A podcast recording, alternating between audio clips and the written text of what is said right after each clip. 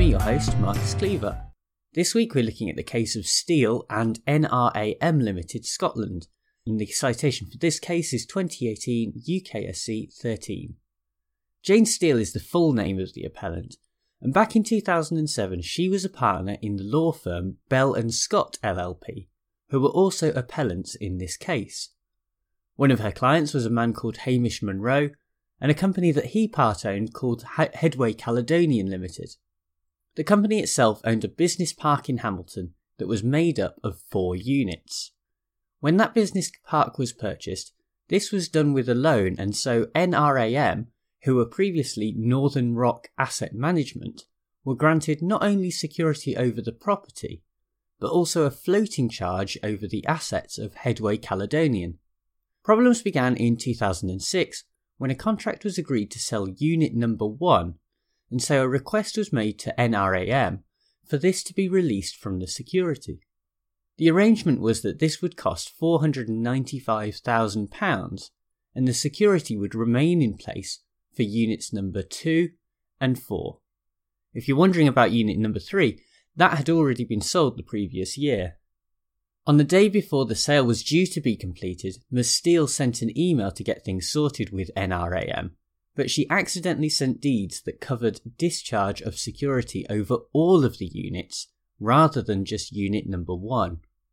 To compound this, NRAM did not query the deeds, and so they were signed and executed.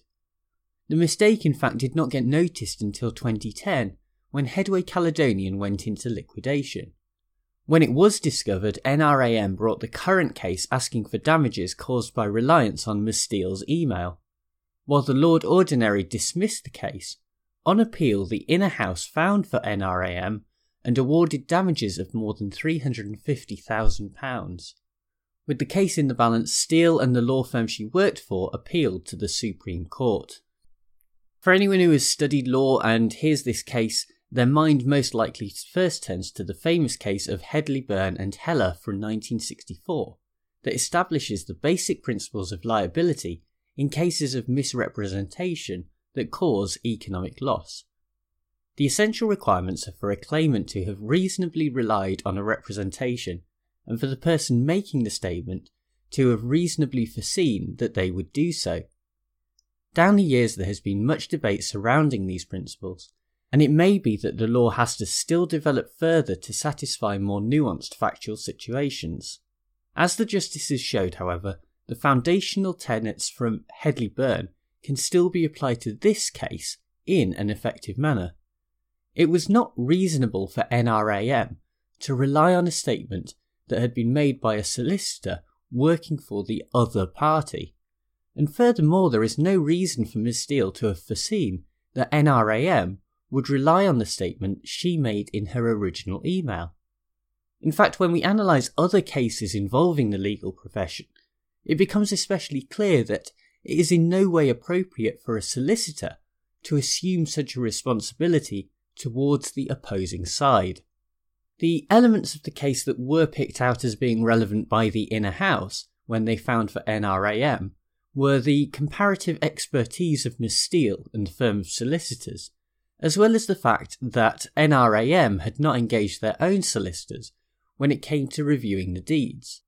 While there does have to be a certain amount of sympathy for NRAM, who have lost out on a significant sum because of an error committed by a third party, this has its limits. Ultimately, the company should have got legal advice and reviewed the deeds before signing them, and their failure to do so was incredibly foolish. Overall, this case itself was correctly decided, and the justices were right to allow the appeal. The foundational principles of Hedley, Byrne, and Heller stand the test of time and form a solid basis for liability. Is that it then? End of episode? Well, I'm not going to let you go just yet because I think some of the other comments from the lead judgment are worth critiquing in a little more detail. During the early 90s, a number of cases such as Smith and Bush as well as Caparo and Dickman sought to expand on this area of the law by introducing other factors such as foreseeability, proximity, and the famous fair, just, and reasonable test. In recent years, these factors have been very much neutered by the Supreme Court, And if you want to find out more, then check out the episode on Robinson and Chief Constable of West Yorkshire Police. This present case provided an opportunity to double down on this position, and that chance was taken. Lord Wilson held that this does not necessarily preclude future incremental developments in this area of tort law, but the reality is that this is now going to be very difficult to effect and is likely going to only occur in very specific situations. Certainty and stability in the law is important and should not be underestimated. But when that turns into stagnation and has the potential to stymie judges in the lower courts, that has to be a concern. Hedley Byrne is a central case when it comes to negligence, and its influence is widely felt in almost all commercial relationships. But that doesn't mean the law in this area should simply have come to a halt in 1964. Well, thank you very much for tuning in to another episode. Thanks as ever to bensound.com who provide the theme music. Thanks as well to everyone who has a chance to rate and review the podcast on iTunes. That's always very much appreciated. In particular, this week, thanks to Sentharun Raj, who left a five star review of the podcast on iTunes. I'll be back with another episode next week, but in the meantime, bye!